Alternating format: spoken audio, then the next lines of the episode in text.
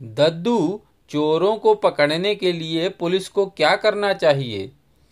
दिन में सोने वालों पर कड़ी नजर रखकर उनकी जांच करनी चाहिए।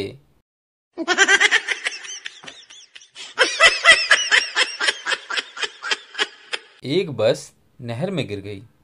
एक पुलिस वाला तफ्तीश करने पहुंचा और उसने पूछा, बस कैसे गिरी?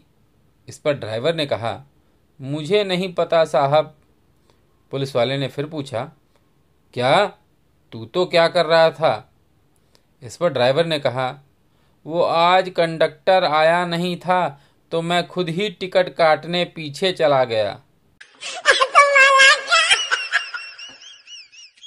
पुलिस इंस्पेक्टर प्रेमसुख से बोले, आप बहुत अच्छे इंसान हो, बेल्ट पहनकर ड्राइव कर रहे हो, इस खुशी में आपको 5,000 का इनाम दिया जाता है, आप इसका क्या करोगे?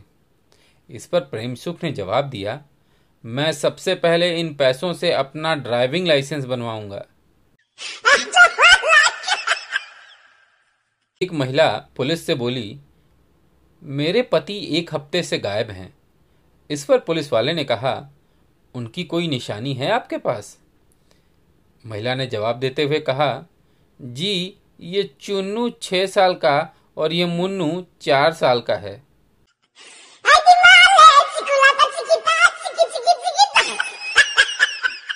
पुलिस वाला एक बुढ़िया से बोला, मैं कितनी देर से आपको सीटी मारकर रोकने की कोशिश कर रहा हूँ, आप रुकती क्यों नहीं?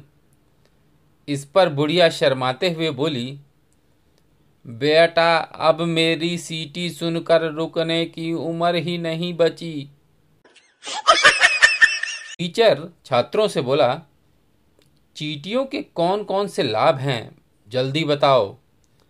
इस पर एक छात्र ने कहा, सर चींटियां हमें बताती हैं कि घर में मिठाई कहाँ छिपा रखी है।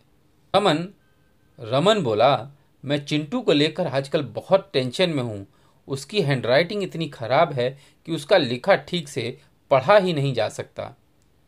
इस पर चमन ने जवाब दिया, चिंटू की हैंडराइटिंग खराब है तो तुम क्यों टेंशन में हो? रमन बोला, दरअसल परीक्षा में चिंटू ठीक मेरे आगे ही तो बैठा है।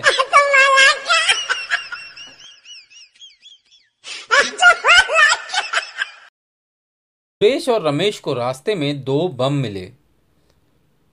सुरेश रमेश से बोला, चल पुलिस को देकर आते हैं। इस पर रमेश ने जवाब दिया, अगर कोई बम रास्ते में फट गया तो? इस पर सुरेश ने कहा, झूठ बोल देंगे कि एक ही मिला था।